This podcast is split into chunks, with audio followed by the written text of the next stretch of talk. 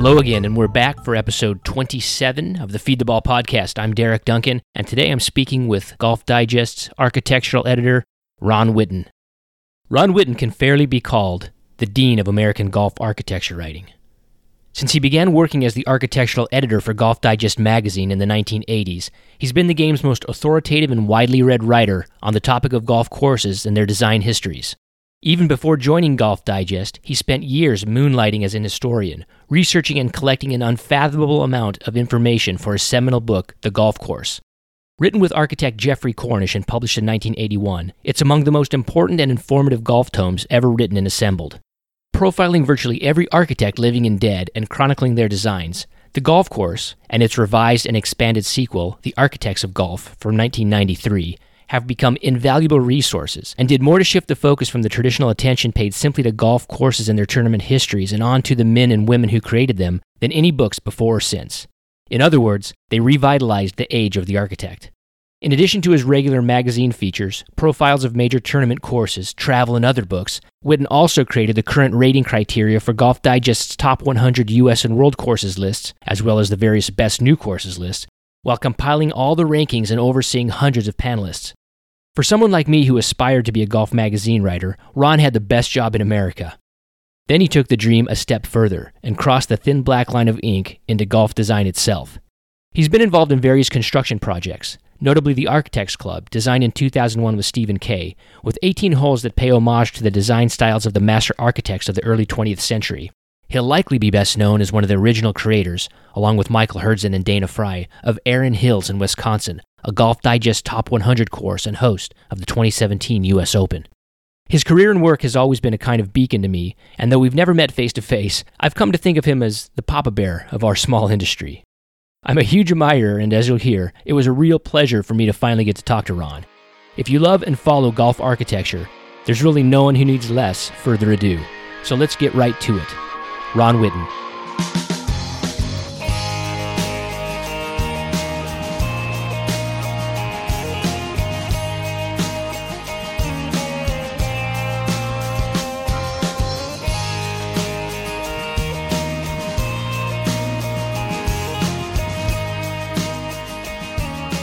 Just looking at golf courses. Spent uh, two days with Jim Nagel, the golf architect at, uh, from Force Design. Right.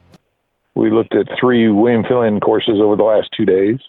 Lancaster Country Club, uh, Manufacturers, or Manny's as it's called, and uh, Philadelphia Country Club. Nice. And then I was looking at Northampton today and going over to Saucon Valley this afternoon. Uh-huh. Did you learn anything new on this trip? Oh, yeah. I always learn things new. I, you know, I, I, it's just... Architecture is never end, never-ending study. I'm sure. So you're, I think you're the first person I've ever talked to who's been on the Charlie Rose show. I, I watched that video clip the other day, and you came across very well. Were you nervous going into that? Of course. It's Charlie Rose. You know? That had a little bit more of a, of a cultural significance before the whole Me Too thing came through. But he, Yeah, he, he really surprised me how, how well-versed he was in architecture. He knew Bill Coore's work and... very excited about that, and uh, he'd never played Pine Valley, and he was asking me how to get on Pine Valley. Do you have any tips for that? Can you share? Do you want to share those? I'll take them. Yeah. I. Um, Let me ask. So did you got to know somebody? Did Did he? Do you know if he ever got on Pine Valley? Uh, yeah, I think I think you know my boss Jerry Tarde is a member there, and I think he sponsored him. Oh, that's great. To play there. That's great. Yeah. Do you typically get nervous when you speak? I imagine you do. You do a lot of speaking and speak in front of clubs and whatnot. Do you typically get nervous, or at this point, I know you were a prosecutor. Did that help you deal with speaking in public? Oh, yes and no. Um, I, I I feel comfortable when I when I'm doing it, but when I see videotapes or hear audio tapes of me doing it, uh, I am very uncomfortable. Um, I feel inadequate. I feel like. Oh my God! uh, I, I um, I've said it a hundred times. I have a face for radio and a voice for the printed page. I'm a writer, not a talker. Well, your writing's ex- excellent, but I think you don't. I think you sell yourself short. You're a very good speaker, and you come across it on Charlie Rose and other places I've seen you. The documentary on the American Golf Course architecture was wonderful. Uh, yeah, you sell yourself a little short, Ron. Well, so, you know, you're, it's better to be your own worst critic than have other people be that. Yeah, but I know the feeling. I, I've been doing this podcast now for a while, and uh, I cringe every time I go through the editing process. I just kind of want to fast forward through my voice and get to the get to the guests. They're always so much better. So you grew you grew up in uh, a small town in ne- Nebraska. What was what was your lifestyle like when you were a kid? Oh well, I grew right I grew up right outside of Omaha, Nebraska, so it wasn't like I was out in the middle of nowhere. It was just a, um, a suburban town just south of Nebraska filled with Air Force kids. Uh, off at Air Force Base was three miles to the east. Papillion, Nebraska, the the high school that was featured in the movie Election, if you remember that, with James Broderick and Reese mm-hmm, Witherspoon. Yeah. Uh, it was, that was filmed after I graduated, but uh, well after I graduated. You don't have to say um, how long. And, uh, you know, I, I played, I learned... to play golf on the same course that Gary Wyron did, the legendary golf instructor. We both grew up in that area and played a little par thirty-three nine-hole course called Spring Lake Park, where the last hole was a par three over a busy city street. Um, and it's still there. Uh, my, my, you know, my roots are with public golf. I, I graduated from that to a par sixty-seven course, Elmwood Park, just south of, um, of what's now the University of Nebraska at Omaha. It was used to be Omaha University, and it was a dollar a day. And then, uh, then I went to work on the maintenance crews. And, and so I've always been, you know, interested in golf. I fell in love with golf design in the summer of nineteen sixty-seven in Chicago. What happened there? I was uh, attending a summer institute for engineering students at Northwestern. I learned the first week that out of four hundred of these people, uh, I didn't have what it t- takes to be an engineer. They were all brilliant, and I was beyond, you know, I was over my head. Mm-hmm. Luckily, my roommate, John Tricano, felt the same way, so we snuck out and played golf. We played at um, uh, Evanston Community Golf Course, which is now called Canal Shores.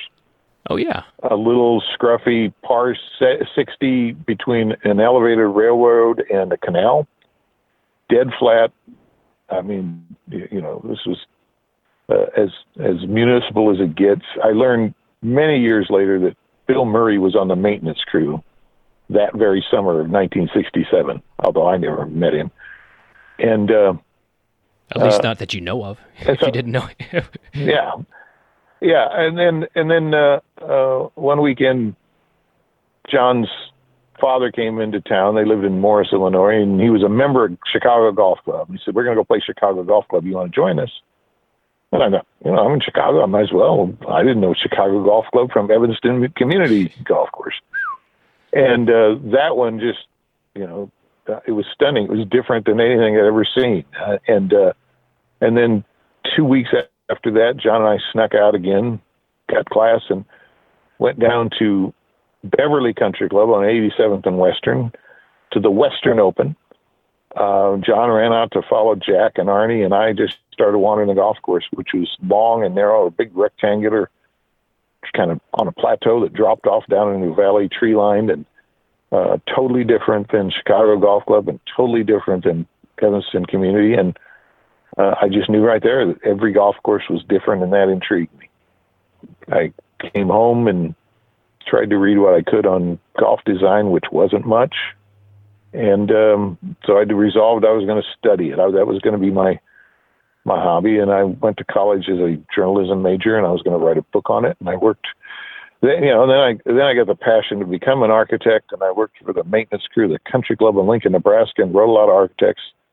And this would have been nineteen sixty-nine, nineteen seventy, and they all told me I'd starve. This was the the Nixon recession, where they had wage and price controls, and and you you, you couldn't buy gas uh, on even or odd number days, depending upon the last digit of your of your license plate, and, and there wasn't much work going on. And and so I decided, well, okay, I'll I'll go to law school and I'll study golf architecture as a hobby and write a book on it, and I did.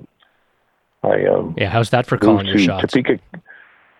Yeah, I, I, I graduated from Nebraska in nineteen seventy-two and moved down to uh, Topeka, Kansas, to go to law school. I wanted to stay within radio contact of Cornhusker football games.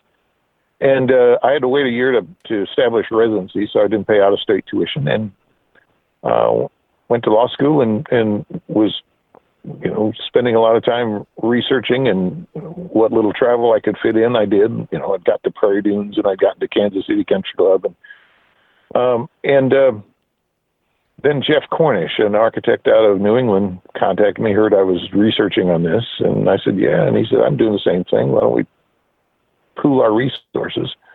So we did. And the result was uh, that book that came out in nineteen eighty-one called The Golf Course, updated uh, ten years later as The Architects of Golf. Yeah. And as, uh, you know, I graduated law school in seventy-seven and became a prosecutor um, in Topeka. When when you, Washburn Law School is a great law school for, for practicing attorneys, because they had an, an institute there that would allow students to represent indigent clients in the actual court cases. So you got a lot of trial experience. I always felt like I was going to be a trial attorney. And uh, you want to go get a lot of trials experience, you become a prosecutor. Um, and it just so happens that uh, Nick Seitz, who was the old editor of Golf Digest, grew up in Topeka and looked me up when he visited his mom one time, and um, offered me a job, which I, uh, a full-time job, which I turned down because I was going through a divorce and uh, didn't want to leave my kids behind, because I would have had to move to Connecticut. Mm-hmm. So I, uh, he he said, well, let's let's do some part-time stuff, and I did some part-time stuff, and then Jerry Tarde took over in eighty, late eighty-four, and he, he offered me a job, and, and again I turned him down, and he said, well, you know, let's let's make you a contributing editor, and, and I want you to do our rankings.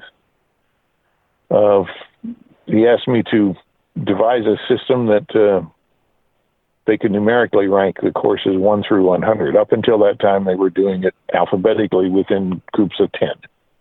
Augusta was always number one because it was always A on the first page of the list. Yeah. And uh, so I came up with a system that pretty much is still in uh, in use today in nineteen eighty-five. And uh, that's that's probably going to be my legacy and my curse, is is that damn one hundred greatest, um, which uh, yeah, and you'll, uh, you'll you know, find I, just I as many people in, on both sides of that that issue. exactly, exactly. So well, that uh, for someone like me, and I've followed your career since I, I don't remember when, probably late eighties, uh, when I you know was in high school, and that just sounds like a fairy tale to me. Somebody who's been interested in golf course architecture to be able to do that, and have Golf Digest reach out and basically court you and ask you to come and do these things that everybody else who's interested in golf courses in the world has, you know, dreams about. It's like a fairy tale. The only thing, the only part of your story that I, I, I don't really like is the fact that you are a Nebraska Cornhusker fan. I'm sorry about that. Oh. I grew up outside of Boulder, so we have a little a little history with you guys is there. Well, you know, and, and it disappoints me when they left the the, uh, the Big Eight or Big twelve. I wanted the Big Eight put back together, throw Texas out, put, yeah. get the Big Eight back together. Because those Colorado and Nebraska games were classics. The Oklahoma and Nebraska games were classics. Uh, there just isn't a there just isn't an identity anymore. It was a, a golden it's age. It's all yeah. about money. Now, Colorado was just yeah. like a little... They weren't much higher than Missouri or, or Kansas when, most years. But, yeah, everything went south when Texas came in. I think just ruined everything. Yeah. That was the, the the beginning of the end. When did you realize that your trip to Chicago Golf Club was really something unique and special? Because there are a lot of us who will never get that invitation to play there. Uh. I don't, I, you know, I, I guess I've never really thought of it that way. I just, I, I've been one of those guys that's been in the right place at the right time. Uh, I'd say so. When when I took the when I took the bar exam in September of nineteen seventy-seven, you had to wait to find out the results. So I went on a little trip with my then wife. We went down to New Orleans for a week and drove back through Texas. And I stopped overnight in Huntsville and and played. Got up in the morning and played Waterwood National Golf Club, no longer there, but it was a Roy Dye course, Pete's Pete's brother. And uh, I'm out there with, with hitting shots and taking pictures, and I got a sketch pad, and the guy on the Cushman drives by and asks me what the hell I'm doing. And I said, I'm studying architecture. Did he have a North Carolina accent? I said, really? Yeah, and he and he said, let's get to let's let's sit down for a beer afterwards. And after I got done, we sat down in the in the little uh, lounge area, and uh, he introduced himself. He was Bill Coore, the assistant superintendent, working under J D Batten. And uh, we talked for an hour, and I thought, I finally said, geez, I better go. I got a wife just sitting back in a motel. Um, but he said, what are you going to do with all this? And I said, I'm going to, uh, someday I'm going to write a book on golf architecture. And he said, someday I'm going to be in it. And uh, we've kept in touch ever since, and um, been good friends ever since. And it's just, uh, those are the kind of, that's why I say I just happen to be in the right place at the right time on a lot of this stuff. If I if I'd have gone to law school in at Drake in Des Moines instead of Washburn in Topeka, who knows what would have happened? But you know, I don't know if anybody connected to Golf Digest in Drake or in Des Moines. Mm-hmm. So yeah. Now you came to golf because you loved to play golf. Did your did your dad play or your family? What was your family like? Yes. Yeah, my my dad played, and and and um, you know, I didn't take any lessons. We just picked it up. And like I said, we we get up early in uh, Saturday, Sunday morning and go down to Spring Lake and put the ball in the little coil. And when the ball reached the bottom, it was your turn to tee off. um, yeah. Have you ever been able to put your finger on why there are those of us who are so interested and even obsessed about golf courses and golf architects, especially considering, you know, I don't what I don't know what the number is, ninety percent of the people who play golf don't pay much attention to that side of the game at all? I I can only speak for myself, uh, and I've written about this a lot, you know, the right brain versus left brain stuff. But I, w- I was a lawyer. I studied the law, and that's black letter. That's right or wrong. There are absolutes, and th- you can't be creative. Uh, that was the one frustrating thing I had as being a lawyer, because I, I, I once in a moot courts competition sang an opening statement and damn near got disbarred, even though I was just a college student at that time. Um, the, what fascinates me about golf design is the pure creativity. That, you know, there are no rules, there are no rights or wrongs. There are some accepted standards, but but every golf course is different. Every architect approaches it differently, uh, and that's why I say it's a never-ending study, because uh, um, it's it to me uh, it's one of the great art forms, because you're working on a huge canvas. Every every canvas is different, um, and every canvas is ever changing. And I can't think of too many other occupations or aspects of art that that involve that. Uh, you know, most artists are, are putting paint to canvas or, or chiseling something out, and it's it's there permanently. But golf courses are ever changing, and they're and and uh, and there's different thought processes depending upon which what, what sort of topography you're working at, what sort of clientele you're providing for. Uh, you know, there's just a myriad uh, elements to to go into every golf course, and it I find it fascinating. Yeah, it's the creativity. I I've often tried to look at golf courses the way that someone would look at movies or art, and look at them as something that might be able to be critiqued or put into context. But golf courses are so interesting because they're they're interactive. You know, they have to function as a place to play, which kind of throws off the whole uh, ability to look at them as purely pieces of art, which I agree that they are. But there's that there's that interaction component, which is sort of a you, you meet people, and you know this because of the Golf Digest rankings, who you know say that you can't really critic. criticize golf courses or, or critique those or them or rank them. Uh, so can, are, to you, is that something that can be done? Can you look critically at a golf course and evaluate it as as it as if it were a, a painting or a movie or a, a meal at a restaurant? Oh boy, that's a that that's a, a loaded question there, because that's what we've tried to do for the last thirty some years that I've been involved in the Golf Digest rankings. We've tried to slice and dice the architecture into its into components, and then have panelists, the supposed experts, uh, uh, give a score from one to ten on each of those components, and uh, and then we average the scores and total it up, and the highest score wins. Um, but there are, you know, and, and what I tell our panelists is you're not critics, you're judges. Uh, critics give thumbs up, thumbs down. They have favorites. They, they, you know, they play favorites. Judges try to be objective. And when you're being objective about art forms, it, it, you know, it almost sounds oxymoronic. But we try our best. Uh, you know, there are two two big problems with the Golf Digest rankings or any rankings, at least Golf Digest. I shouldn't speak of the others because I'm not familiar with the others. Uh, we base ours on, on a single round by a panelist. They they score it, they play it, and then they score it. And even though I tell panelists go out a second time and look at the course before they leave the property, not with clubs, just go out and, and, and walk it or ride it again, um, it's still based on a single round. And uh, it, ideally, it would be great if they could play it a second or third time, because there's there's a lot of courses that, for which the subtleties aren't revealed until uh, until you're familiar with the golf course. But that's a luxury we don't have, because uh, one, we don't want to overextend our welcome to any private club, and two, I got plenty of other courses I need to have, have our panelists play. And the other flaw in the system is it it's therefore based upon first impressions. And as is apparent over the years, a lot of, especially with our best new courses, a lot of glitzy courses with lots of special effects made great first impressions and won best new.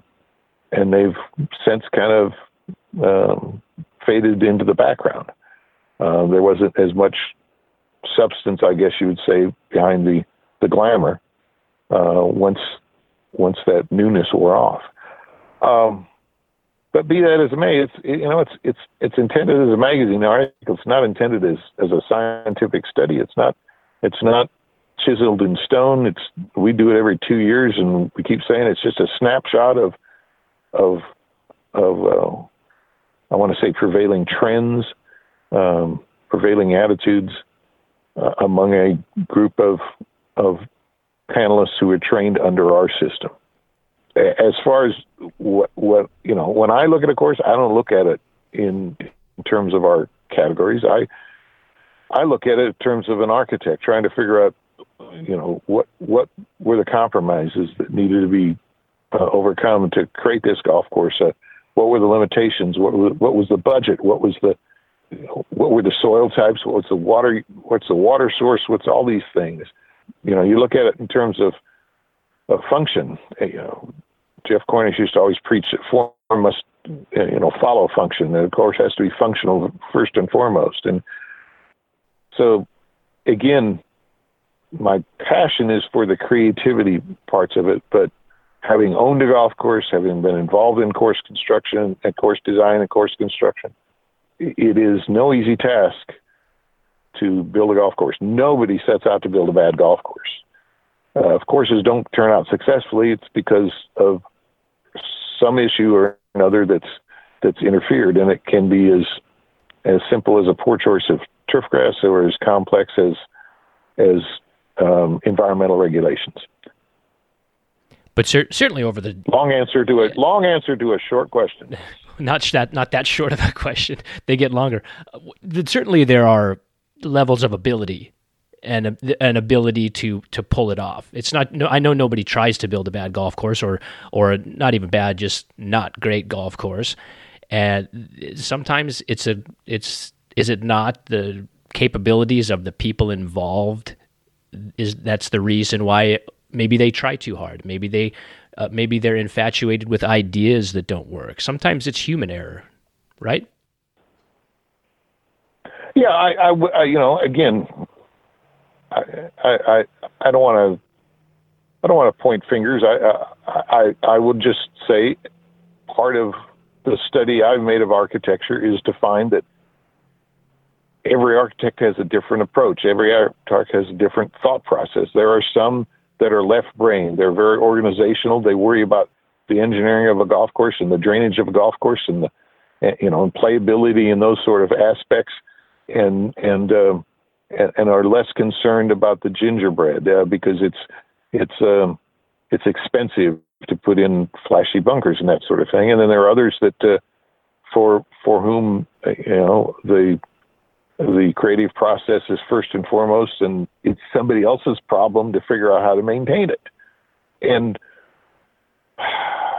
if I can get on a soapbox for a minute, I, I would say that my frustration with what goes on today in terms of of the, of the study of architecture is it's become polarized, and that everybody seems to have jumped into some camp or another and has decided this is the right answer or this is the way golf ought to be.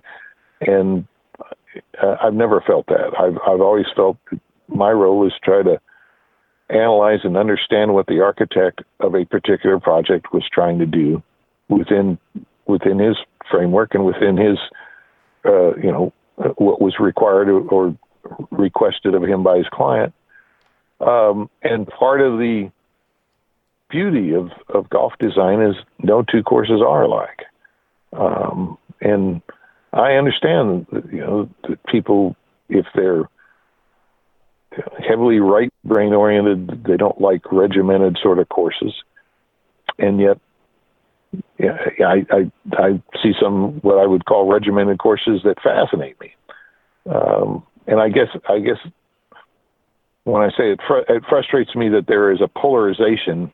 Um, I, I just think people would enjoy the study of architecture more if they didn't have agendas, if they just came at it with, with the innocent curiosity of, of, of all of us when we were young and, and before we grew up and felt we knew it all.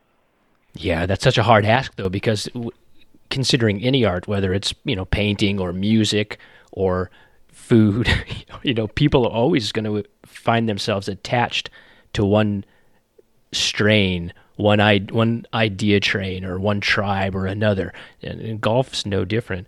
But I, what I find interesting is as you're talking about this, this is the same thing you spoke about in nineteen eighty-one when you published The Golf Course. You wrote about trying to enjoy the diversity of golf courses and, and how every designer, golf courses will always be different, not just because of the landscape, but because the architects are men who are women who have a different idea of how golf courses should be built. You wrote that, you know, way back in that first edition. That's right. Uh, and I was just going to ask you about this, and you just talked about it a, a, a little bit, but let's explore that. Do you, do okay. you feel that? Do you feel that that we have entered this stage where, and not everybody, but kind of there's this this group, this core of of people who love architecture and who study it and follow it and are excited about new developments. It almost seems to me, just like you're saying, we're we're we've lost. You're, I think what you're saying is there are, there are different factions which you don't understand, but it almost seems from my perspective that there's almost a settling consensus, at least amongst the know-it-alls, and I'm probably contribute to this in my own way, that there is a sort of a correct or a, or a, we've reached a conclusion about what good golf design should be. And it's it's illustrated in the courses, uh, you know, the new courses that, that have elevated up the rankings, you know, over the last fifteen, twenty years. What do you see from your perspective? Do we need to fight against that tendency to say, like, you know, why we need width, we need to, to emphasize the ground game, we need to look at angles and wind and green contours, and this is the these things that harken back to the golden age. These are the, the points of emphasis that we lost in the eighties and nineties, and now we're back to where we should be, and this is the way it's going to be from now on out. I mean, do you think that design ideas have coalesced around a certain set of accepted principles? And if so, should we resist that? I mean, because I was going to say that it almost seems like there's more consensus now about what good golf design is than there has been in the last thirty or forty years.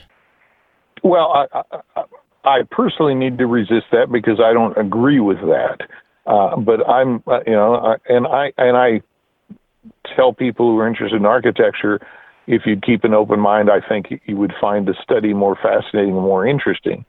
But I understand, you know, architects is like politics today. It's very polarized, and, and as you said, it's almost tribal, where where you have a, a you know, there are factions who are fanatic about a certain architect. Um, and uh, my again, my personal feeling is, is variety is what makes sets the game of golf apart from any other sport.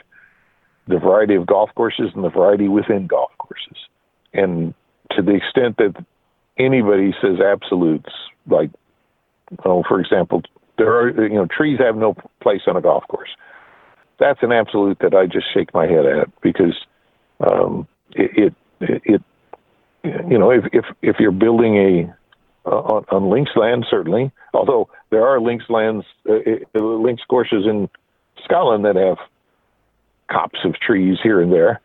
Um, but if if you're in the Pacific Northwest and somebody says, you know, an architect says, well, tree there, a tree should have no place on the golf course, you're you're you're not giving uh, due attention to the area where you're working. Um, I, I think the best golf course, personally, I think the best golf courses are those that give you a sense of where you're at. And uh, that's why I love Sandhills, Nebraska, because I grew up in Nebraska and I grew up, you know, visiting the Sandhills, and I always envisioned golf courses out there.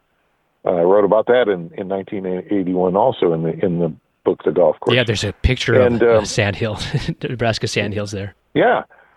Uh, and it, when I the first time I met Ben Crenshaw, he pointed that picture and he said, where is this? Um, to me, if if if a if a golf course gives you a sense of where you're at, then the architect is is serving nature. He's doing doing what uh, what I think architects try to do best, and that is work with nature, or imitate nature, or or be compatible with nature. And yet, you know, when I see all the the wonderful McDonald and Rainer courses, which are, you know, clearly man-made, and and have, to in my way of thinking, the look of of old military fortresses and the old military um, rifle pits and, and all this stuff. Um, I understand that too. I mean, they they they were they were they they weren't they were superimposing upon nature, and that was that was their philosophy. That was their style. I accept that. Uh, to the extent that some architects today do that, more power to them. Uh, I, I just, I keep searching for the next creative burst. There haven't been, there's been a lot of of imitation or adaptation or reinvention. You know, Pete Dye said years and years ago, there ain't no, there ain't nothing original in golf architecture. Everything's a copy of something. Although Pete himself sort of established over the years several different styles, or, or you know, startling different styles. Uh, Jim Engh, I think, has created a, a very recognizable, distinctive style. I call it Art Deco because it's a lot of repeating, mm-hmm. repeating, a repetition of, of things that that is very soothing to. to people, and a lot of people like that because of that, and, and you know, they don't they don't consciously recognize that, they just they just um, but you know, Jim is is he gets he gets his uh, he he gets criticized from time to time, and um, uh, you know, I'd hate to, to think that nobody would hire Jim Engh because because His his style is suddenly out of vogue. It, to me, there shouldn't be uh, one style in vogue. It should it, we should we should embrace the fact that there are different architects willing to try different things on different pieces of property. There are certainly courses for courses. Um, Dick Youngscap, I was a guy that convinced Dick, Dick Youngscap to go out and build a Sandhills golf course. And he had hired Pete Dye in the early eighties to do Firethorn in Lincoln, Nebraska. And that's where I met Dick. And uh, we looked at a piece of property in late, na- nine, late, eighty, I'm sorry, late nineteen eighty-nine, uh, right off the Platte River. It's now called uh, Quarry Oaks. Um, but he was he was thinking about getting Pete back there to do that. And I told him, well, geez, if you know, if you're interested in building another course, I'd do something out in the Sandhills. And he told me I was crazy, but then he went out there and he called me and says, I got to get Pete out there. And I said, no, no, no, no, no. Pete, you give Pete a, a dead flat piece of ground, he'll create something for you. But if you give him a great piece of topography, you know, he, you know he's he's still going to do his thing on it. And uh, you want somebody that would work with with the landforms there, and that's how Bill Coore and Ben Crenshaw got involved. And and and no disrespect to Pete, I just think Pete has a certain a, a, a certain palette of, of of architecture that's different than others. And on the right sites, uh, you know, Pete's a Pete's a genius. And and uh, and the same with Tom Fazio. You know, Tom uh, Tom has had had the luxury of which a lot of people are very jealous of, having very very rich clients who were willing to grant him the sort of budgets that will allow him to create, as he says, create new environments, to build mountains where mount where where no mountains existed, and and to uh, you know to to transform. We there isn't an architect out there alive that wouldn't love to just say, "I give me a flat canvas and uh, a flat piece of land and unlimited budget, and let me go at it." Uh, we were talking about that. Jim Jim Nagel was talking about that the other day in, in a group discussion to members at Lancaster Country Club, talking about Wayne Flynn doing Indian Creek down at Miami Beach. Mm-hmm. Yeah. That was a, a landfill island, and he was given a blank canvas. Do whatever you want. That was the only time that he ever got to to do whatever he wanted. Uh, that's the same with Lido and and uh, McDonald and Rayner. You know, when, when you're when you're starting from scratch and you're filling in, that's that's why I've I've always been fascinated with the links at Spanish Bay, because that was something that a triumvirate of of architects were able to take a flat piece of land and direct where sand should be deposited, deposited and, and and create their own landscape. I've I've always suggested I'd love to be involved in a project where you just took guys learning to run bulldozers and took them out in the field and started start putting pushing around stuff, and then just tell them to stop yeah. and use whatever landforms they created. I've thought about that too. In fact, Tom yeah. Tom Lehman did a course called Victory at Verado out in um, Buckeye, Arizona, west of Phoenix. That was an old bulldozer practice field. It was where they trained bulldozer operators pushing pushing huge boulders and rocks around, and he used a lot of that um, to fashion some of the holes. And it, you know, that, that that's to me the essence of what architecture is about: is is is finding a different piece of property and and doing something unique that fits that th- those landforms. And um, and uh, there are no two architects that would address it the same. Um, and that's the fascination for me, and that's what what I've tried to, over the last forty years, emphasize to to my readers and to you know trying to to anybody interested in architecture, is that uh, it's you know there are a myriad ways to to design and build golf holes, and, and we should embrace that fact. That doesn't mean we have to like them all. That doesn't mean we have to love them all. But, you know, it's worth seeking out and playing different courses and, and studying those those uh, architecture, just the way, I, you know, we should read different novelists or listen to different artists. Yeah.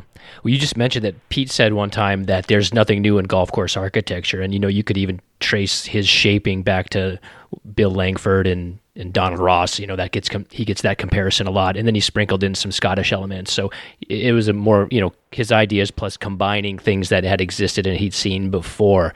And so that that's, that's really the, that's really the chestnut out there, is what, what's next? What is new? Do you think there are new ideas under the sun? You mentioned Jim Engh, who, I agree. I, I'm a big fan of Jim Engh. I love playing his playing his golf courses, but he does catch a lot of criticism for kind of pushing his design style out in a in a direction that's outside the boundaries.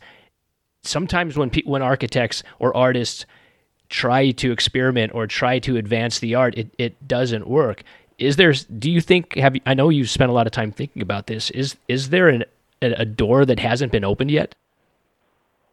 Thought about that, and and um, uh, I'm not intelligent enough to to quite determine what door hasn't been opened. Uh, I I have a gut feeling that we that there's got to be something out there that we haven't seen yet. But I, you know, I can't I can't really take put my finger on it. Uh, I I can tell you that um, you know, a few years back, you know, on a on a bid we did a with. Um, Uh, Jeff Brower and I bid on a course, which we didn't get the design. And we made this whole presentation on what we called a concept course. And we had all these different sort of, of, of you might say wacky ideas, just to kind of separate our, ourselves. And, and, uh, and we brainstormed a lot about what hasn't been, what have we seen in the past that hasn't been done rightly and that sort of thing. I can tell you on, on this trip here in Philadelphia, uh, um, I've seen a number of cross bunkers, and cross bunkers are a lost art. I think that's one of these things that that um, uh, goes with, you know, this philosophy of, oh, we've got to make this game, you know, playable for everyone, and somehow cross bunkers, you know, are considered a forced carry, and so you don't do force carries. There are enough force carries that, that are dictated to us by regulations. Don't do cross bunker force carries. And I spoke the other day with Jim Nagel at Lancaster Country Club, and I talked about how, you know, the ground game is great, but but the ball is play, uh, the game is played through the air. Manufacturers are building clubs to get the ball airborne. Instructors, you know, trained to get the ball airborne. People want to hit the ball in the air as far as they can. And there's nothing wrong with asking us average golfers once or twice in a round to hit the ball in the air over a hazard. The playability aspect, where certain architects say, you know, I want I want a golf course where grandma can play the course with a putter, um, I I personally disagree with. I think I think that's that turns it into a one-dimensional game, and um, I'd love to. And then I'm working on a course right now, and I'm we've got a couple of cross bunkers in there. We'll see if, if the client agrees to it. But I, I still think that's an aspect. It's not a it's not a new door, but it's a door that's been it's it's an old closet that's been kind of uh, locked for a long time. I I can't think of too many cross bunkers in in modern day. Is it sort of um, like the the I'm old steeplechase cross bunker, like the, something that's draped across the entire fairway? Yeah, right. Where yeah. the where the fairway ends, where's the hell's half acre? Mm-hmm. You know, I, I, it's not it's not a hell's half, it's not a half acre. It's just a uh, either a string of bunkers or a cluster of bunkers or one large artfully shaped bunker, uh, whatever. But the whole idea is, the golfer has to hit the ball in the air to uh, to reach the target, mm-hmm. and there's there's nothing wrong with that. Uh, we've we we sometimes lose sight of those kind of things. Another thing uh, we kicked around, Bob Cupp and I, back in that book, uh, Golf's Grand Design, and this was another of those concept things that Jeff Brower and I talked about was was getting back to, to half par holes, and and not. Uh, you know, a three and a half or a four and a half, because I think there are a lot of times today where, you know, when you talk about a drivable par four, it's not drivable for me. I'm not going to ever drive it, but but it's kind of fun to think of it as a as a half par hole. It's it's the kind of hole where if I really caught it, I might almost get to the green. And but the, you know, half pars were really go back to bogey on a card where you're playing Colonel Bogey, and the half half par was. was the score of Colonel Bogey, so you're either going to win or lose the hole to him on that hole. And I, we sold the idea that if you had half par holes, then, you know, you you have to play the course twice to determine whether you could par the hole. Um, if you scored seven on a three and a half for two rounds, then you played it in par. If you scored six on on the combined two rounds, then you're under par. And if you scored eight, you're over par. And curiously enough, John Morissette, unbeknownst to me, uh, adapted that at Erin Hills for their little kettle loop. It's a, a, a five-hole loop for playing late in the day where you go out one, two, three, cut across, play five as a par three, and and six and um, uh, he used two half bars just for that sort of reason, to to, to I, I guess point out that it encourages uh, a match play, or or if you're scoring by yourself, to play the, the card, and encourage people to play it again to see whether or not uh, they can play that hole in par. Um, you know, Bill and Ben have done courses where it had no par, and uh, nothing wrong with that idea either. It's it's you know it's either a one or two or three shot hole, or and that's that's the whole idea of the the half bars is is that a two or a three shot hole as a four and a half. Yeah, I mean, those a, are the kind of things sure. you know you you you you play around with. But as far as you know, radical ideas of architecture, you know, everyone keeps talking about artificial turf, a full golf course of artificial turf. I just had a, an architect contacted me who's who's trying to do one in California. There was one try, you know, that they talked about doing in Colorado years ago that never came about. I, I, I don't ever see that being a wave of the future, but I could see that, um, you know, being built in certain climates, in certain areas. Mm-hmm. That's interesting.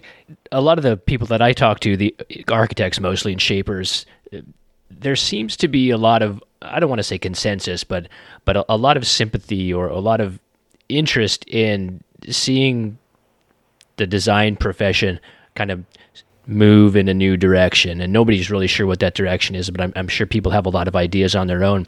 And, you know, and, and sort of a reaction, I think, against the the dominance, so to speak, of, of Tom and, and Bill and, and Gil and, and, and maybe David Kidd as well. And I don't know if it's professional envy that they get these great sites and there's just sort of a desire to try to like grab something and go in a, in a new direction. But there does seem to be, it's, we seem to be at a moment from my perspective that there is a desire to see what's next, to see this as a, a launching point for the next phase or wherever this uh, natural minimalist movement is, is going to go. Do you sense that rumbling out there? It, it's hard because there are no, there are very few opportunities for anybody to do that, and the good sites that come along do seem to go to the same core group of designers.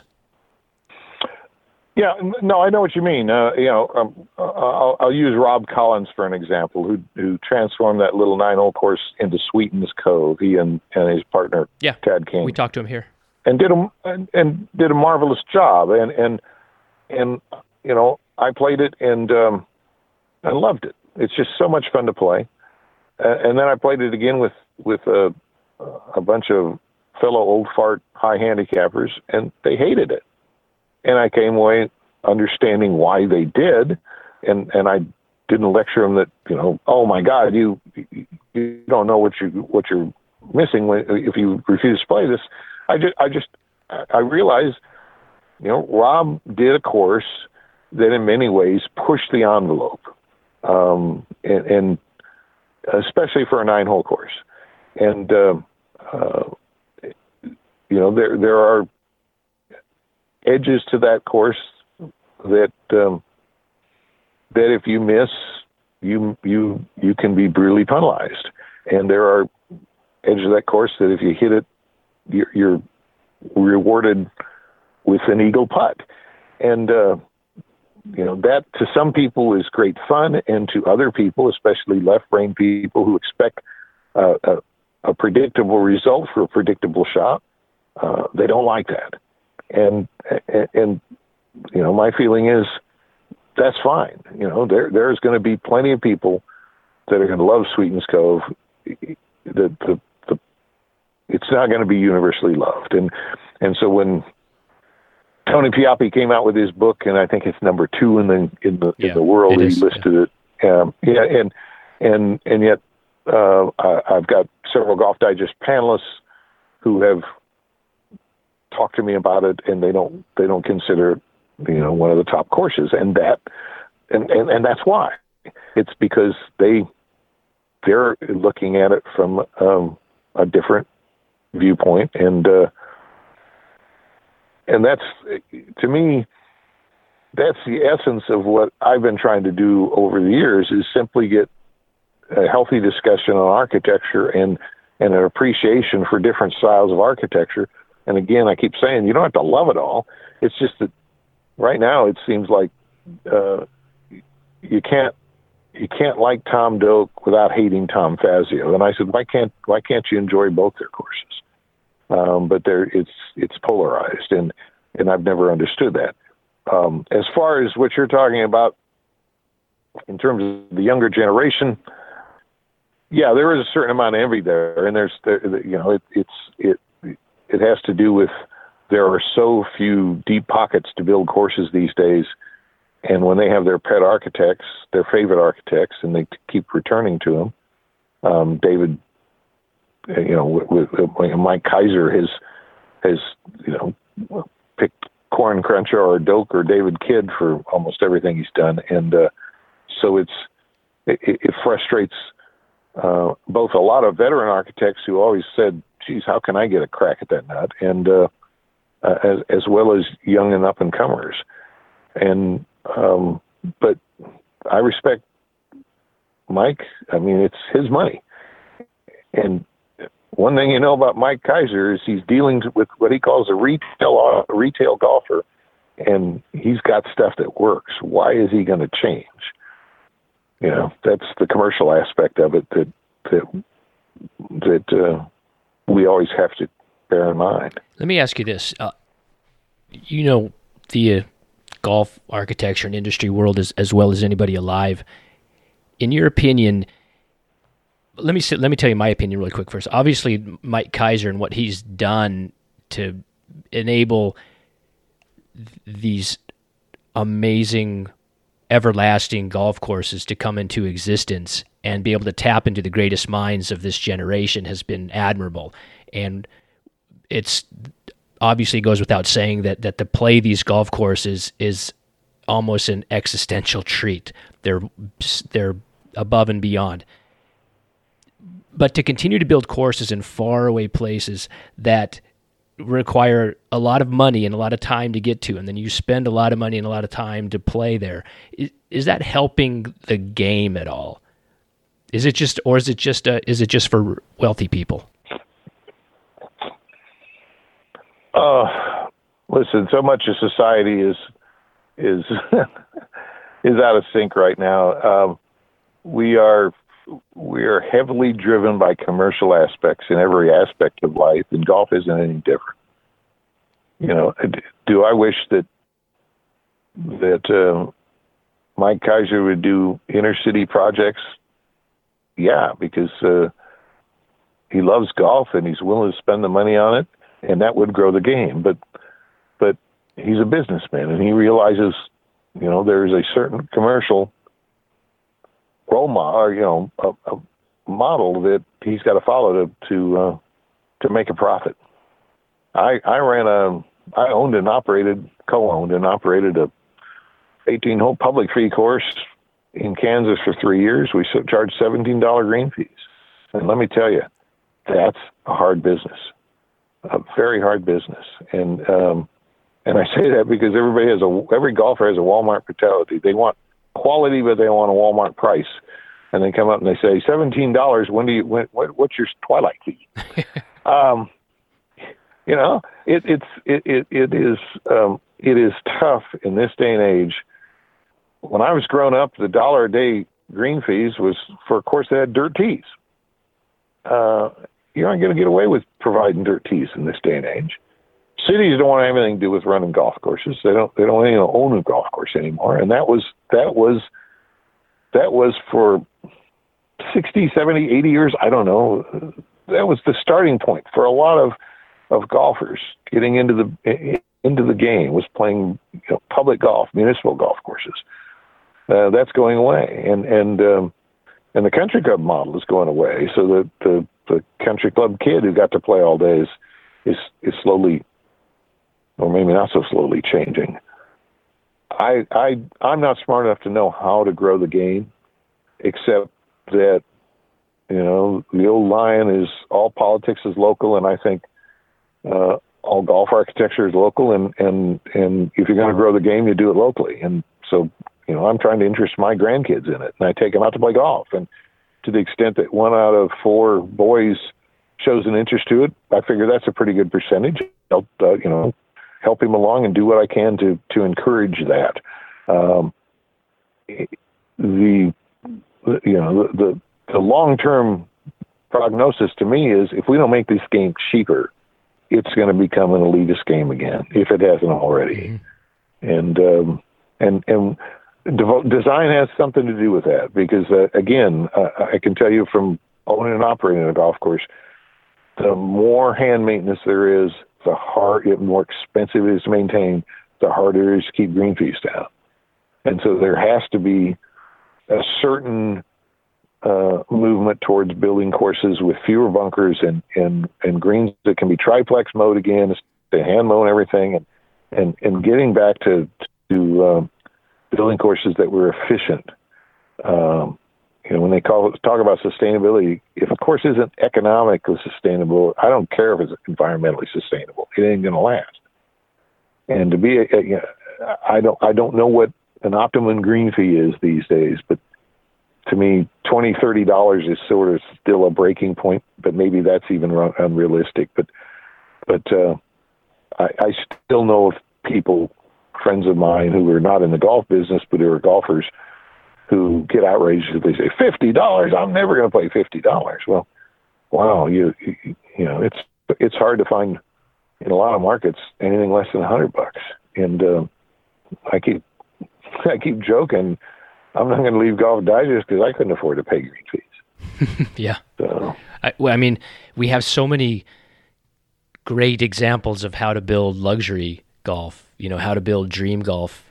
We have very, so few examples of how to build an economically sustainable, affordable, tight, compact walking golf course that's also interesting.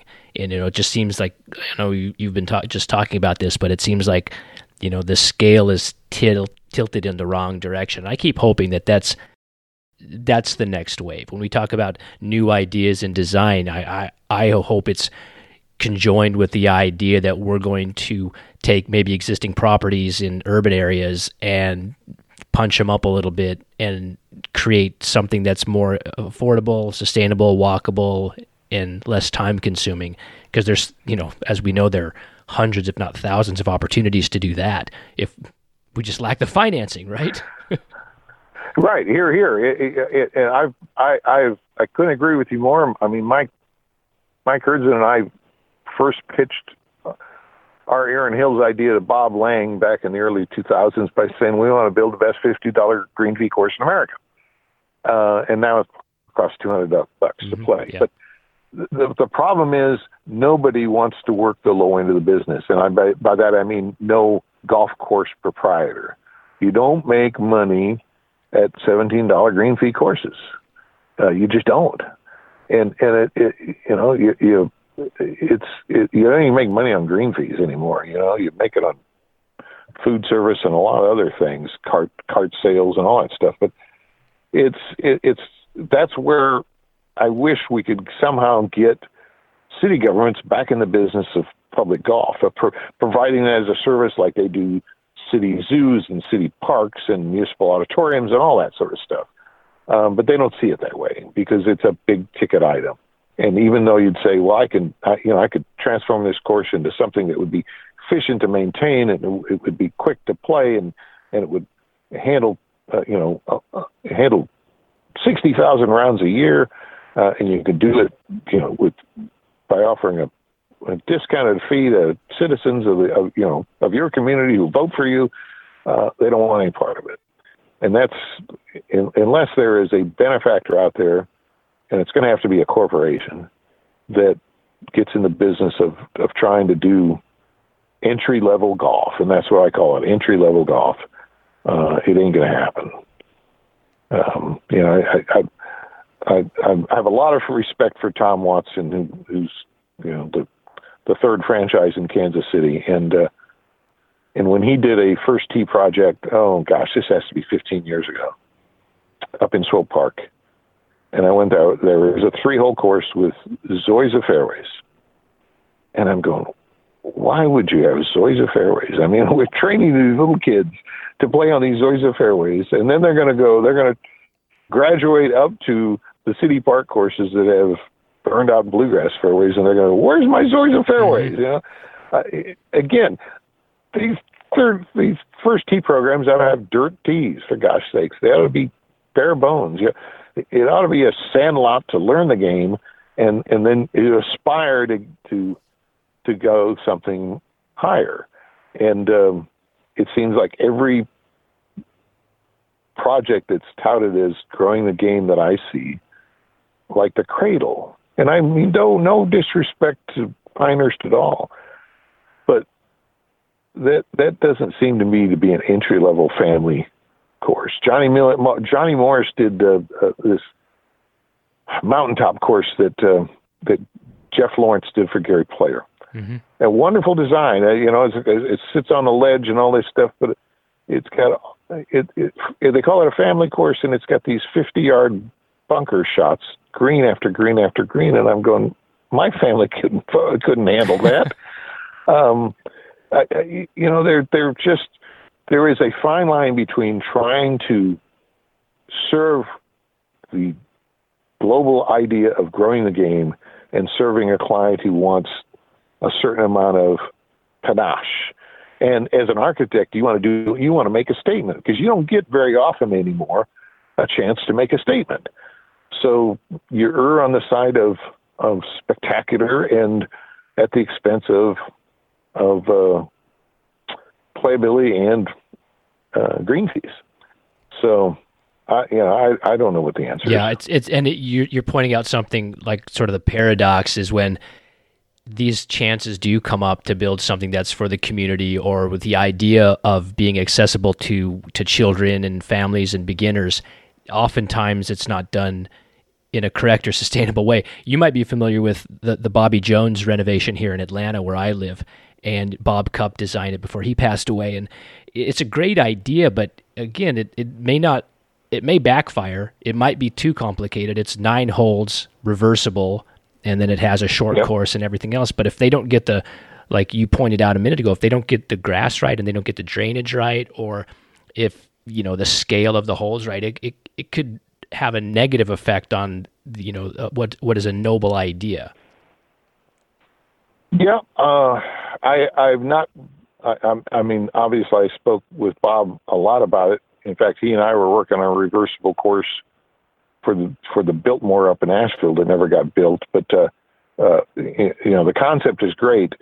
Uh, I, I always felt it was it was a better concept for a lightly played place like the Biltmore Hotel than a municipal golf course where you're trying to run through a lot of golfers every day. Mm-hmm. And um, but but uh, you know, I'm I'm certainly hopeful that it succeeds, and it succeeds in the in in the sort of way that would encourage other communities to, to build a nine-hole reversible if that's all the land they have. Yeah, we hope it I succeeds. I mean, Bob had a lot of reasons why he, why he wanted to do that. Part of it was was to spread out wear and tear and, and get away from the from the flood-prone areas and all that stuff. But I haven't been out there to see the construction to know just what's going on yet. I'm I'm hopeful to get down to Atlanta here uh, sometime in the next few months. Yeah, I mean, we're all hoping it succeeds, because if it does, it will be one of the few examples of something like that that can, for the community, made for kids, that can work. Um, let's. I want to switch yeah. gears real quick. You know, you got in, you, you talked about your past and how you developed a fondness for golf course architecture, and you began a legal career, but you wanted to have golf be your kind of your side project, your side passion. And obviously you've become wildly successful at that. More than successful. You've been, in my mind, probably one of the most influential voices in golf design and, and golf architecture of the last fifty years. Do you ever consider the impact that your career has had, whether it's from writing books to being the editor of Golf Digest, explaining golf to people, being in charge of the rankings? Are you at a point in your life when you can reflect back on how influential and important you've been to the, the design world? Yes, I've been non-influential and unimportant. I uh, false. I I, I I I I tell I tell people that, you know, all my life I've tried to to just sort of engage people and, and try to develop their interest in golf design the same way I had. And I tried to do it with my writing and talks and, and even with the architecture. When Steve Kay and I did the Architects Golf Club, it was it was trying to to represent the evolution of a certain, you know, of, of early American golf architecture. There had been a series of surveys at Golf Digest on what people read in the magazine, and I was always Mister two percent, because two percent of the people would say they read Golf Digest primarily for its architecture. And that invariably didn't change over a fifteen-year period. I've always been Mister two percent. And I've always, and it, it, it finally dawned on me that, you know, architecture is a is a niche niche subject. It it, it attracts a small but very uh, vocal and very affluent audience. And to the extent that I've tried to expand that to the average golfer, I've failed miserably. Um, and I can tell you that uh, without, I mean, I, I don't know. Brad Brad Klein estimates it's like at five percent. So maybe you maybe you added those three extra points. No, Br- Brad may reach five percent. I don't think I do. Um, and he's on T V now, so he'll probably reach ten percent. Was he on Charlie Rose? But, uh, you know, I, I I could I could wring my hands and say, uh, you know, I'm a terrible failure. Um, Or, you know, I could just say that, you know, I have thoroughly enjoyed my choice of careers, and to the extent that I've, uh, that that I've been able to inspire other people into into taking a different sort of look at architecture, uh, I'm proud of that. I never did set out to try and transform the world, and I I, I do get genuinely Uh, embarrassed if somebody says, "Oh, you, you know, you're one of the most important voices in golf architecture." You know, that's just because you're modest. I was I was writing for a major, the major golf magazine, and and and you know, when when I when I if if I asked you or anybody, well, how did I do that? We say, "Oh, those rankings, you know, they you know, those don't represent my views. I counted the ballots," but you know, I I I've sometimes cringed at the results of of those, simply because they didn't match what I personally thought were, were you know, some of the top courses that I'd seen in America. But um, to the extent that the books have have revealed the different personalities and, and, and the different approaches to golf architecture, yeah, I'm I'm proud of that. And if it had an impact, I'm pleasantly surprised. Well, take us back to when you began researching the golf course. F- first of all, it seems like an an undertaking that I can't even relate to. I don't even know how, how you did that and how you accumulated that amount of information. But t- what, what was the understanding? My impression is the understanding of architects, historical architects at that time, the guys, you know, pre-Depression, pre-World War Two especially, was very low. Even people who liked golf courses and thought about them didn't, you know, they probably knew Donald Ross, but they probably didn't know too many other people. So what was that environment like when you began your research for the golf course? And then I'll just, I'll, you know, jump, jump in and say, without that book, I mean, you could make an argument that you jump-started the historical movement and the understanding of all the great work that had been done and, and largely kind of forgotten. Well, Frank Hannigan actually kind of started that, but in seventy-four Uh, they had three U S G A events on Tillinghast courses, Wingfoot and, uh, uh, gosh, I forget the other two. Ridgewood was one of them, where J- Jerry Pate won the U S Amateur that year. But he did an article in the U S G A, you know, kind of reintroducing A W. Tillinghast, because he'd been so forgotten. He died in forty-two, and, and you know, nobody nobody knew anything about Tillinghast. They, they didn't even have his name right. They called him Albert when, it, or I'm sorry, Archie Tillinghast when it was Albert. um, and and. Again, he had heard about that I had been researching, so he contacted me, and I sent him what I had, and and he, you know, very graciously gave me a credit in the in the in, in the article, saying this was done with the assistance of all these people. And that was sort of, you know, my first exposure, you know, national exposure to, and I think that's part of what got Jeff Cornish interested too. But Uh, that's what I wanted to do for everybody, for every architect. Jeff wanted to do the top ten architects, and I said, Jeff, nobody else is going to do this. We ought to do everybody. Uh, and I'm still doing it today. Now, when I when I when I did it in the seventies, I was going through Herb Graff's golfdoms, sitting up late at night, early in the morning, doing my laundry, reading through these things. Uh, uh, Joe Hadwick, the superintendent at Country Club Lincoln, had a complete set going back to the twenties, and uh, I'd borrow them from him and, and and go through those, and I'd go through news, uh, uh, uh, sorry, microfilm of newspapers, and it, it's so much easier today with. with search engines and everything. But back then, uh, it, you know, I, was, I burned a lot of midnight oil just, just trying to track down little bits and pieces. I contacted relatives of architects, and, and uh, you know, I met Tom Langford, Bill's son, in, in North Chicago, and he gave me seventy-five blueprints. He said, you can have them, but they're down in the cellar. And it was this dank cellar that had collapsed, and we had to carry them out and dust them off and everything. Wow.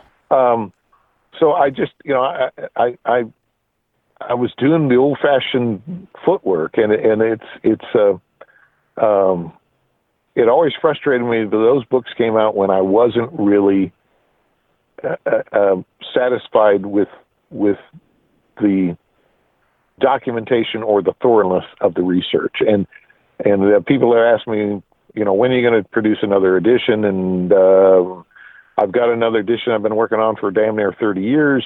It's it's far more expansive than anything before, um, but I haven't finished my research. I keep you know I keep coming up with with new discoveries.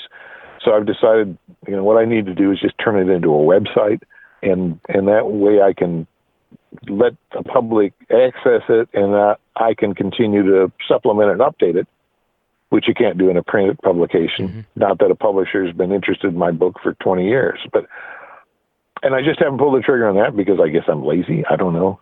I would it, hardly say that. It's, um, it's one of those things that, that, uh, um, every once in a while somebody says, you know, when are you going to do that? And I think, you know, I would, I would just get her done. And it's just, uh, it, it's, it's high time to do it. I'm at an age where, where, um, you know, it, it, I don't know how many more years I got yeah, left. And right. so I want to get it done before, before I'm gone. So the, ar- the Architects and, of and, Golf uh, left off at, at what, like ninety-five, ninety-six?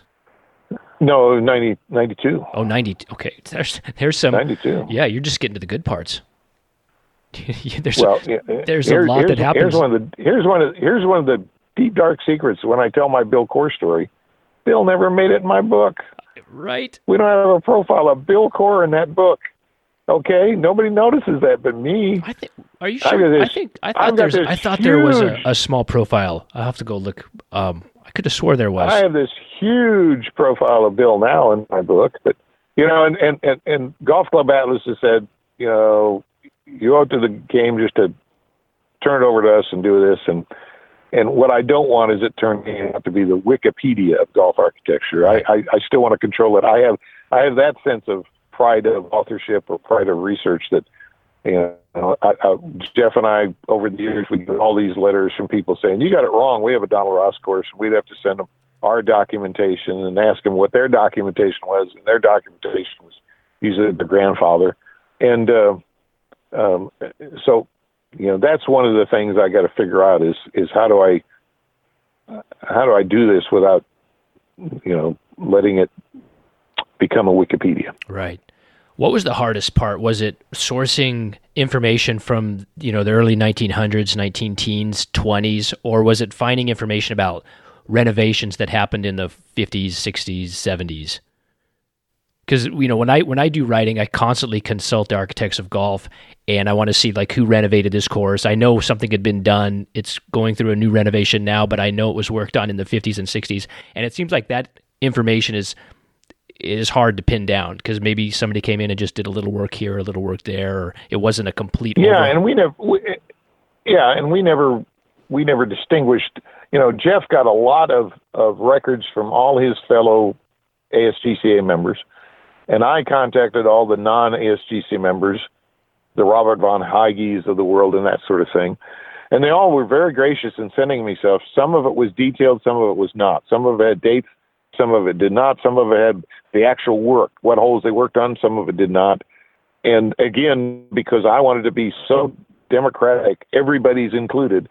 We didn't discriminate. If if if Ken Killian said he worked on fifty courses and he didn't give us any details, we still listed those fifty courses without specifying. Now, over the years, I've tried to specify what work was done as where, but you know, we're talking thousands of courses, yeah. and and uh, and and um, I'm uh, yeah, I'm doing the best I can, but you know, I just found this week with Lancaster and Philadelphia Country Club and and um, and Manny's, all the different work that's been done on all the different holes, and that's that's because of the documentation that that Jim Nagel and Ron Force have done over the years and are gracious enough to share with me.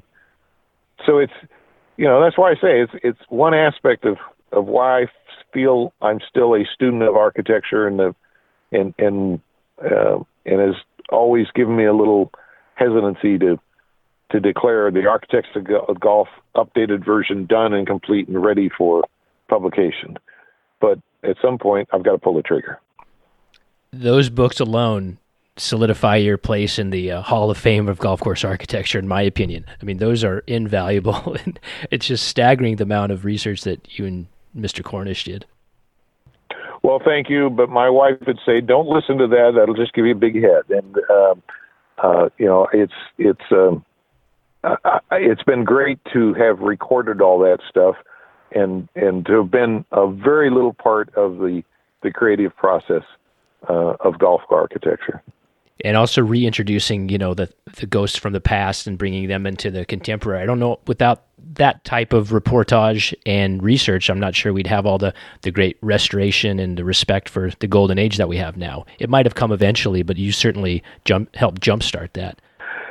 Yeah, I, I, I don't I don't deny that Jeff Jeff and I, uh, that that book did, especially amongst the architect community, it, it had a big impact. Um, No, no question about that. Can I, can I just, this is m- more of a, an idea or a thought that I have rather than a question, but, and you may disagree with this. I always found with that, with, with Jeff Cornish, there was a huge paradox there. On one hand, what we're talking about, he's contributing to this wealth of knowledge, this, uh, helping bring this lost knowledge back into architecture and our contemporary understanding of what happened. Yet on the other hand, He he did a lot of renovations through his career of old historic courses that really kind of took them away from their origins, and they're, you know, a lot of them are now being put back. As Ron Pritchard once said to me, he said, you know, Jeff was a hell of a nice guy, but he did a lot of damage. Do you is do you find the paradox in that, or is it just is that just the way our knowledge moved from the fifties, sixties, and seventies into where we are now? Listen, I find it very ironic, and. Um... And I was a little bit aware of it when I was working with Jeff, but I got more aware of it when I started writing for Golf Digest and really got back east and saw uh, some of the work he'd done and these things. And and I, you know, again, I I always put things into context and into the context. In the context of that, everybody, all of Jeff's contemporaries, and especially his partner Bill Robinson, were were scrambling for jobs, trying to set the, separate themselves from others. And when they brought in to remodel a course, they were brought in to remodel a course. They weren't brought in to restore a course. Nobody talked about course restoration. Bob Vila was maybe restoring houses, but nobody was restoring courses. And uh, and they, they wanted to, you know, they, I know Jeff told me he'd redo a couple of holes in hopes that they'd like that, and they redo the, they hire him back to do the rest of the course. Uh, and you don't get that if you're, plus there, there weren't, there weren't archives. I mean, it's astonishing how few clubs, especially major clubs, kept any old records, kept any old blueprints, kept anything. So even if they had told Jeff, "Hey, we want we want our Seth Raynor holes reproduced here," they wouldn't have. It, it, you know, yeah, he could have probably dug and found found those few arrows that everybody's found now, but but um, it was just a different time. But it is very ironic that Jeff, one of the foremost historians, Um, didn't really show much respect for those old architects, but nobody did in those days. Um, to the extent our book changed that, you know, it's probably positive. Brian Silva's get, has given some marvelous talks talking about how Tillinghast, when he went around on those tours for the P G A of America, yeah. destroyed golf architecture. And again, you know, I, I, I love Brian. He's a close, dear friend. We we we we've known each other since since the Cornish days. But um, I, I tell him, you got to keep it in context. These were clubs that were desperately trying to hold on, and and if you have this guy come in and say, you know, you could save this much money by filling in those bunkers, which only duffers get into. Yeah, they look artistic and they fit the thing, but but you know, if the difference is going under or or making it another year, why wouldn't they have filled it? They're, you know, we're talking about a time, and we, we forget just how tough it was in the Depression and how many great courses didn't survive. Um, I don't fault Tillinghast at all. And uh, uh, to the extent that, that we now say that, well, Tillinghast, you know, betrayed his art, uh, he was struggling himself. You know, he needed the money. Yeah. Um, it, it, yeah. So again, it's one of those things where if you if you we're all quick quick to criticize, and what, what I urge is just to put things in perspective and and, and try to to uh, to keep uh, keep that in mind. Did you get along with Robert Trent Jones? I had a great time with Trent Jones. He hired me to write a book. I went down there and met him at Tulsa. He was doing a course called Celebrity, which never got built. We sat in a in a conference room at a hotel, and I had a tape recorder going for two hours. And he was he had he had an incredible memory. He was telling me, you know, if you look up in Rochester this date, you'll find an article on me and this and boom, boom, boom. And I'm writing all this stuff down. And he got up to go to the bathroom, and I sat there for an hour. And I finally went out looking for him, and I was told I went to the front desk. He said, Mister Jones checked out. He just wandered off and figured we were done. And, and you know, the two hours was supposed to turn into a book. Well, uh, it didn't even turn into an article. Um, it, you know, it was, it, he was mercurial, I guess yeah. is the word to use. He was, uh, the stories are that he would show up at an airport, and if his plane was canceled, he said, what's the pl- next plane out? He'd buy a ticket for that, and he'd fly there. Um, he was...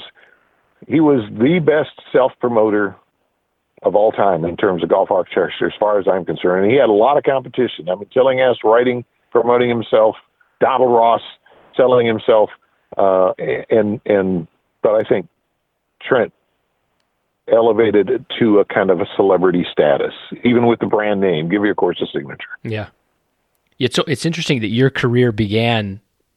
Right, your your career with Golf Digest and, and and golf research and writing began at this place that's kind of in a dark place. A lot of people use the word, you know, kind of a dark place in the in the seventies and and in, in the eighties. That's the kind of the tail end of the Trent Jones era, and a lot of the real estate development is on the rise and really kind of taking over.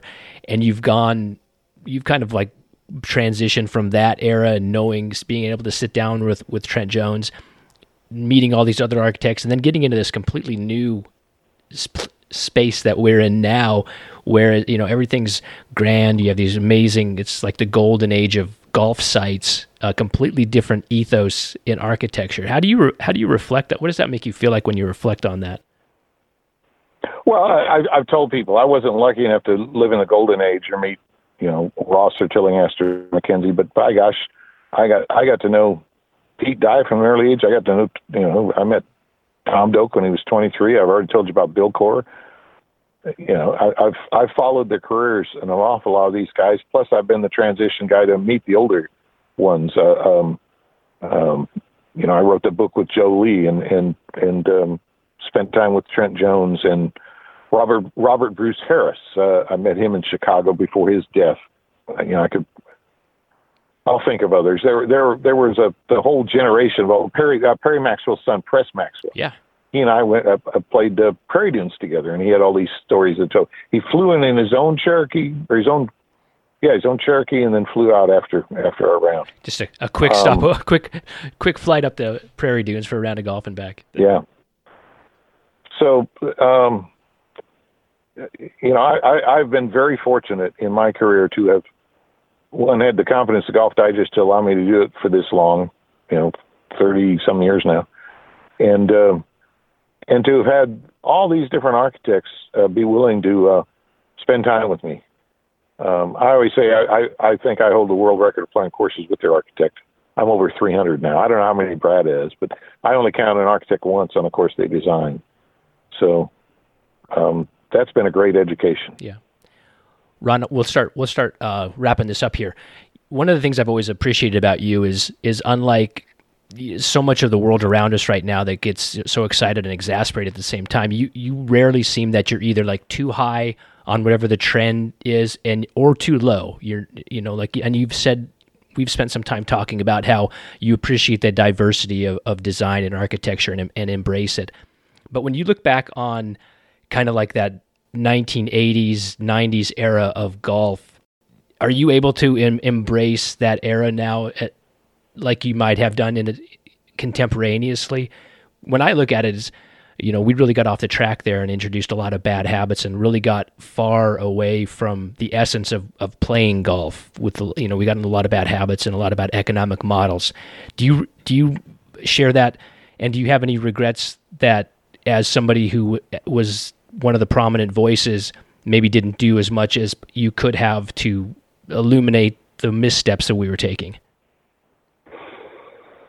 Yes. Let's just, it's as simple as that. Yeah, I have regrets about that. Um, uh, but again, at the time, I was uh, I was trying to promote architecture, and, and in the in the context of a system I'd created, you know, our panelists were choosing those courses as to be, you know, the top courses being built, and and it became an arms race. It became, you know, special effects and and lots of money spent, and.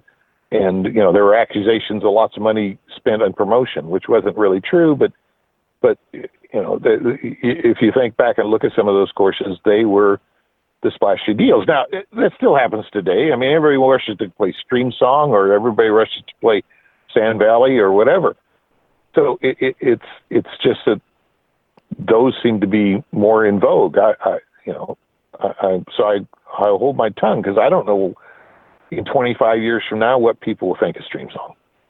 You know, I've, I've been on record as, as saying that, you know, it's, it's a nice product, but I can remember World Woods being a, you know, the next great Florida destination. And I've insulted them by saying it, but no, World Woods, World Woods isn't on anybody's tongue these days.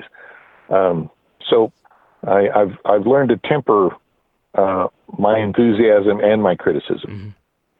Well, it's at, from a, putting on your historian hat, take a shot. What do you think the reflection will be from a historical perspective in fifty years on this, on these last fifteen or twenty years, kind of the, the Doak and Coore era? Do you think it'll it, do you think it'll be afforded the same scrutiny and the same scholarship and the same reverence that the nineteen twenties were? Uh, yeah, I would hope so. Yeah, I would hope so. Because, you know, I, I mean, a lot of people are doing good work. I, I, I think, I think, you know, people will be studying Tom Doak stuff, and I, I, I hope people will be studying Jim Engh stuff, and I hope people will be studying Bill Coore stuff and Jeff Brower stuff, and uh, you know, there, there's, and and you know, the the stuff that Ron Pritchard and Ron Force are restoring are are well preserved, so they can be studied. To me, it it's incumbent upon clubs to to stay healthy, so these golf courses stay healthy, and it incum- it, it's incumbent upon somebody that can to continually um, promote these things for for the correct reasons, and that's for the love of architecture and, and not just for a a, a commercial reason. Does that make sense? Yeah. One of the uh, one thing I always notice is, compared to the nineteen twenties, and we have all this, we have this great depth of writing from that era. You know, the, the those they got, those guys were great writers. The architects were the people who, even were tangentially connected to architecture, produced volumes of great works that we can study. We don't really have that same, outside of Tom Doak, you know, and, and no. a few other people. But the architects are not uh, as as verbal as they were at that point. So I wonder how that's going to affect. And they never will be again. They never will be again, Derek, because everybody's doing podcasts. Nobody writes. Uh, so that's, well, we got to put these in a vault then. That's right. Yeah. A, a couple quick questions on the way out. Do you, would you consider yourself more a, a historian, a critic, or a writer? I'm not a critic. I'm I'm a golf writer and and, and a historian. Who are your Who are your writing influences, either in golf or outside of golf? What do you like to read? Non-golf. I mean, uh, you know, I, I've read Carl Sandburg, and I've read Michael Conley, and I've read Aldous Huxley, and I've uh, I, I just got on to John Le Carre now, and, and, and I'm fascinated by his writing. Mm-hmm. And it, um, I, I I firmly believe, you know, uh, Stephen King. Uh, You know, he said years ago, you want to be a good writer, you better be a good reader. And and, and so I try to read a lot. I've, I'd like to think that I've, the one thing, one skill I have greatly improved upon is my are my writing skills. Since since I first started, when I first started, I certainly wrote like a lawyer. And now I like to think I write like a magazine writer. Do you, I mean... But, uh, you know, it... it Do you, do you, I'm sorry? Are you ever conscious of of taking things that you've read, a certain style or a certain sentence structure, and bringing it into your writing, or is it does it seep in other ways? Uh, I think it's just I, I think it's sort of a subconscious influence. Yeah. Um, but I, I do think there is a certain rhythm I try to keep in my writing. I I literally read aloud everything that I write, um, so that I can hear the cadence, so I can hear the the the flow of it, and if it's too wordy or if it's too uh, you know and, and and sometimes I get I, I get in these modes where I'm trying to, to be a little too cute, and that, that always comes out when I'm when I read it aloud. I say, oh no, that sounds too much like Rick Riley, or that sounds too much like Jim Murray. I'm not Jim Murray. I wish I was, but I'm not. There's so, only uh, one. Yeah. Yeah. But you, you found you know, and, and you found your voice. I guess, uh, you know, I, I, I'm I'm still writing for the magazine, so somebody likes reading it. I do. I'm, I'm, I love your writing. You have very a very good, uh, clean, clear, precise, yet f- fulsome way to present things. You know, it's it's sort of like the the lack of of uh, obvious trying to make it stylish has its own style. It's very it's very easy to, and, and informative. It's something that I aspire okay, to that, as a writer. That, I would I would attribute that to both my journalism training in undergrad and my legal training in, in law school. And um, if it's clean and concise, and, and I, I appreciate that. But full, too, um, and rich. Yeah, yeah, well. Um, okay, so you've, you've spoken uh, many times. I, I know a lot about Erin Hills, which is one of the things, aside from your uh, writing and historical work, that you'll be best known for. And you've, you've spoken about it a lot. How do you how do you like the course right now after it's been altered? Do you does some part of you wish that it was still that same first version, that that, that version still existed? Do I wish the architecture was not quite as changed? Yeah, because I thought we were trying to set an example of letting Mother Nature do the best, be, proving Mother Nature was the best architect, and I thought we had some really neat green sites that have since gone down. The Punch Bowl on four, I, I like a lot better than what's there now. But it was such a dreadful condition in the first few years that that impacted everybody's impression of that golf course. Do I wish we had the old course with today's conditioning? Absolutely. And you can look at that golf course now, though, and say, I'm very proud of it.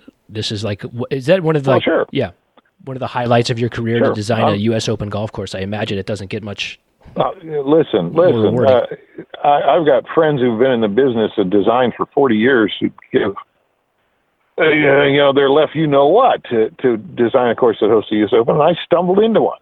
Uh, I'm the luckiest guy in the world, and, and, and I'm proud that I, I'm proud that it had the reception. It, I, it doesn't bother me that sixteen under one, because guess what? Dustin Johnson missed the cut. Jason Day missed the cut. You you, you still had to play golf. Uh, it wasn't a pushover. Uh, it rewarded great shots, and I keep saying this.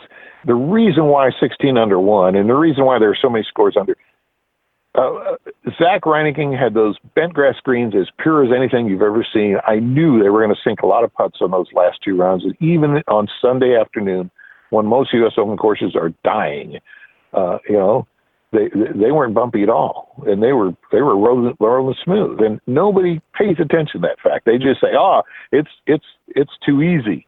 You know, that's you, you touched a life point in me, didn't you? Yeah. I didn't mean to. I wasn't even trying to be critical. Yeah. I've never played Erin Hills, but I just, you know, I I think it's tough to see things that, you know, you create be changed, you know, especially if you're not the one that's changing them. So I was going with that. But okay, how about do you do you think that as as another year and another year goes by that that the view of the U S Open that year will change and and Erin uh, Erin Hills will be embraced as a as a really good golf course that just didn't get wind and worthy of another U S Open? Hey, it's embraced as a good golf course regardless. I, it's it's on Golf Digest one hundred greatest, and, and you know I, I as a, I should say as a U S Riviera Open Riviera only hosted one U S Open, and Ben Hogan set an all-time scoring record at Riviera. I'm not saying that's why it didn't host another U S Open, but nobody doesn't say nobody says Riviera is a bad course. Riviera is one of the top courses in the country. Uh, it, it was great that it hosted the U S Open. Uh, I, I, it was great that Erin Hills hosted the U S Open. If it hosts another U S Open, probably not be my lifetime, so I'm not going to worry about it. Um, I hope it does, but if not, it was a great U S Open, and uh, and it's it's it's a worthy course for everyone to seek out and play. Uh, you know, and and and some are going to like it, some don't, and that's great. That's it's you know it, it is it does represent a, a certain era. A, certain portion of Wisconsin, and that's the Kettle Moraine area of Wisconsin. Very well. Uh, when I've asked this question before, this is the last one. Some people choose not to answer. I'll take a, sh- I'll take a run at you. I look at it as a way to kind of uh, promote somebody who might be unheralded, but let's say you and I are partners. We're going to develop a golf course. We've got a beautiful piece of land and a, and a healthy budget, and we want to go a different direction. What three or four architects would you be most interested in interviewing right now to design a golf course?